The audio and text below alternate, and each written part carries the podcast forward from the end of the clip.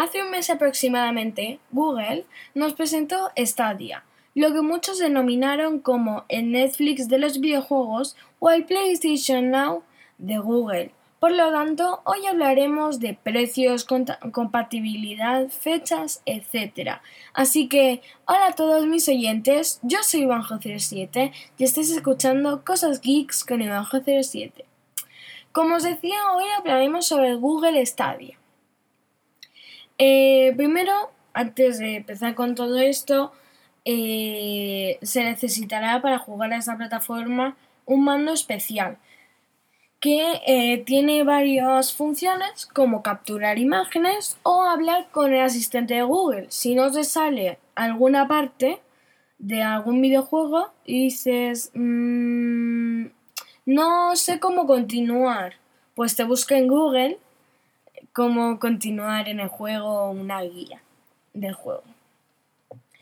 Em, a ver.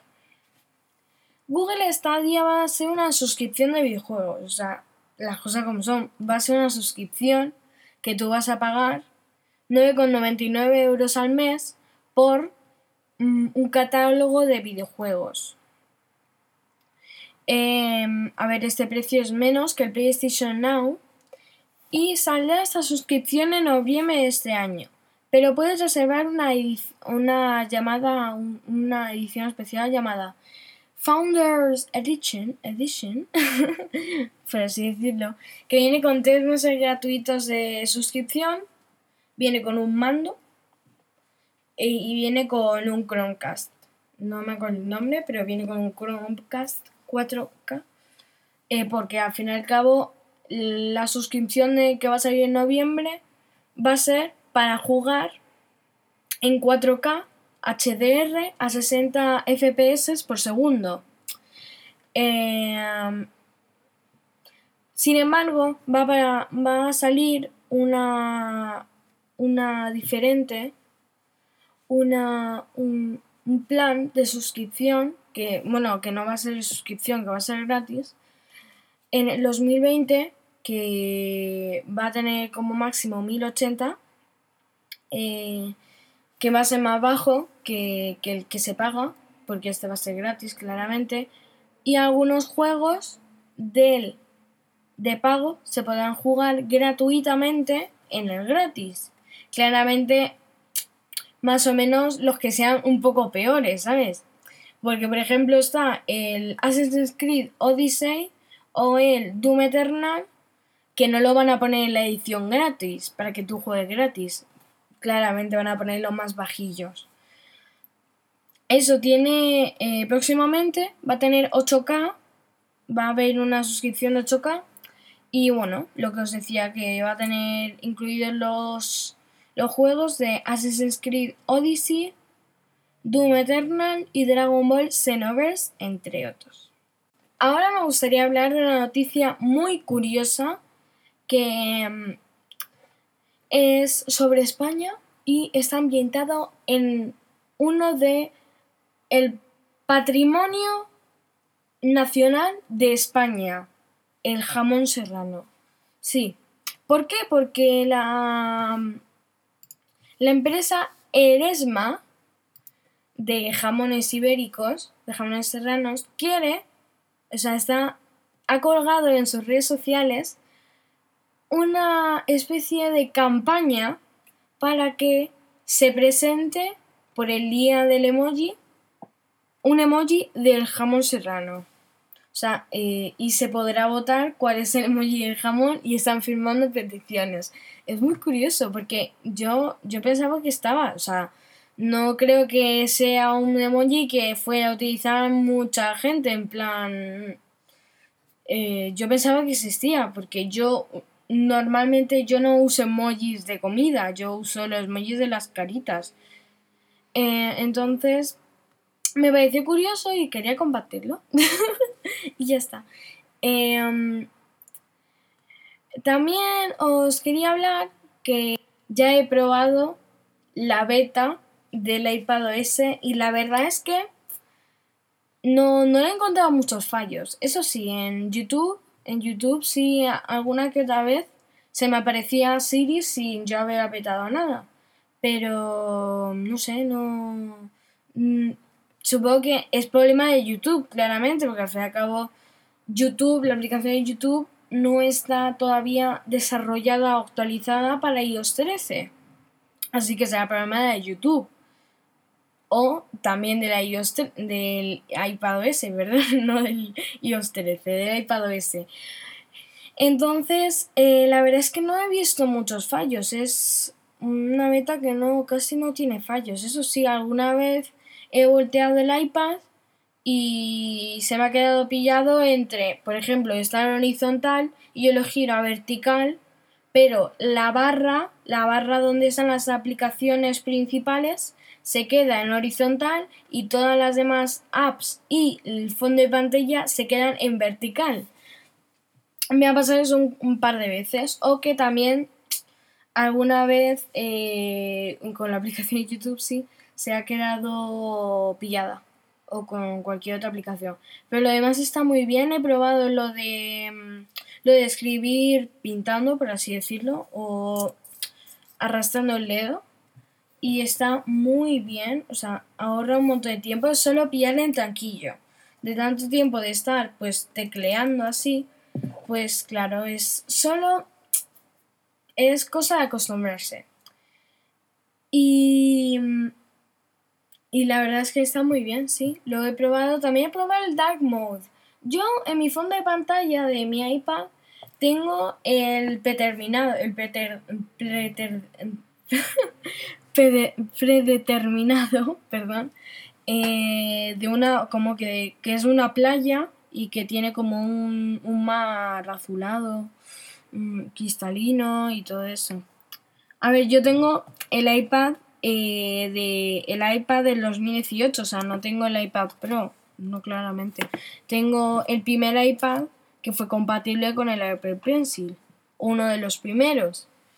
Entonces, em, me vino por predeterminado ese fondo y la verdad es que me gusta, solo que al, al usar el Night Mode o el modo oscuro como que no queda tan bien, queda como un oscuro y no me gusta.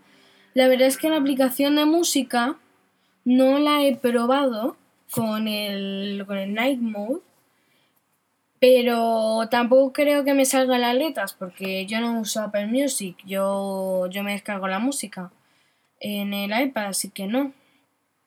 Pero lo demás sí, eh, todavía no, no, de hecho hoy iba a subir el feedback pero claro, me apareció que cuál era el problema que tenía con la beta y todo eso y me quedé en plan, yo no tengo ningún problema con la beta. o sea, hay algunos fallos, pero supongo que serán de aplicación, no de la beta. O sea que no, no, eso no. Yo tenía instalado, por ejemplo, el Aquapark IO y tampoco, tampoco me funciona. Solo se queda como un azul y como que salen las la típica animación como que va muy rápido pero que no sale nada. Los, los logos de las aplicaciones sí que han cambiado. Por ejemplo, el Photobooth ha cambiado. Y eso, y la verdad es que está muy bien la, la beta y es muy fácil, muy fácil de instalar. Se reinicia un par de veces, es muy fácil. La verdad, yo de hecho me faltaba un paso, o sea, se reinició el iPad y claro, se tenía que reiniciar para que aparecieran ajustes, tú fueras a actualización de software y te apareciera actualizar beta no sé qué. Pero claro, yo pensaba, yo suponía que la aplicación ya estaba instalada, la beta ya estaba instalada. Entonces, claro, yo giraba, yo mm, tocaba el iPad, lo arrastraba las páginas, veía los logos y digo, aquí no ha cambiado nada. y luego, claro, veo la sección de oído y digo, anda. Y voy a ajustes y si me apareció lo de actualización de software. Eso sí, no sé si esto se puede arreglar. La verdad es que todavía no lo he buscado y no sé por qué, porque tengo tiempo libre mucho. Eh, mucho tiempo libre. Eh, es que no. O sea, cuando abrí la, la.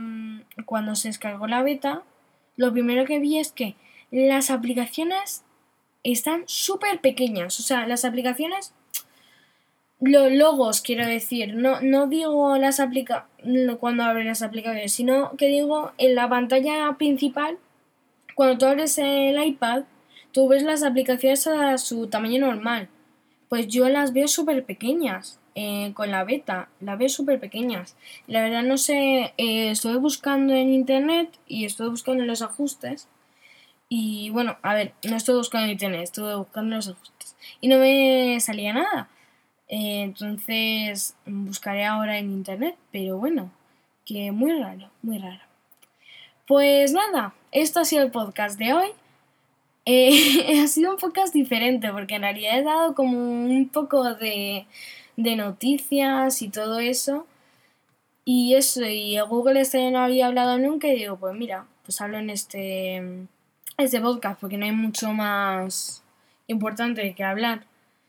Eh, me voy a enfocar más en la tecnología que en la, que la televisión eh, o, películas o series. La verdad es que yo cuando hice el podcast, mi idea principal era hablar sobre tecnología y otra cosa que me encanta es películas, series. Pero al final me voy a dedicar solo a la tecnología porque es el tema que más me interesa y creo que es el tema que más le va a interesar a gente que un podcast sobre mi opinión sobre películas, series, etc, etc, etc. Entonces, pues eso ha sido el podcast. Lo siento si ha sido un poco más raro mm, de lo que parece. En realidad, para mí ha sido muy raro porque no sé, lo como que lo noto muy, muy, muy, muy corto, muy voy a hablar de unas de Google Study, de dos cositas más y ya está. Pero bueno, eh, espero que no sea así y que haya quedado bien. Entonces, eso ha sido el podcast. Otra vez, lo repito por tres. espero que os haya gustado y que nos veamos, que nos escuchemos y que me escuchéis en el siguiente podcast. Eh, recordad compartir o entre vuestros amigos, familiares, etc. Decirles que se instalen Google Podcast, que necesita mm, mm, registrarse para Android, y Apple Podcast, que bueno, ya está, ya está, ya está instalada en el, en el iPad cuando lo enciendes. Pero bueno, Cosa Geek Soy Negocio 7, lo buscan y aparezco yo y me pueden escuchar. Así que muchas gracias por escucharme, espero que me escuchéis la próxima vez y nada, adiós.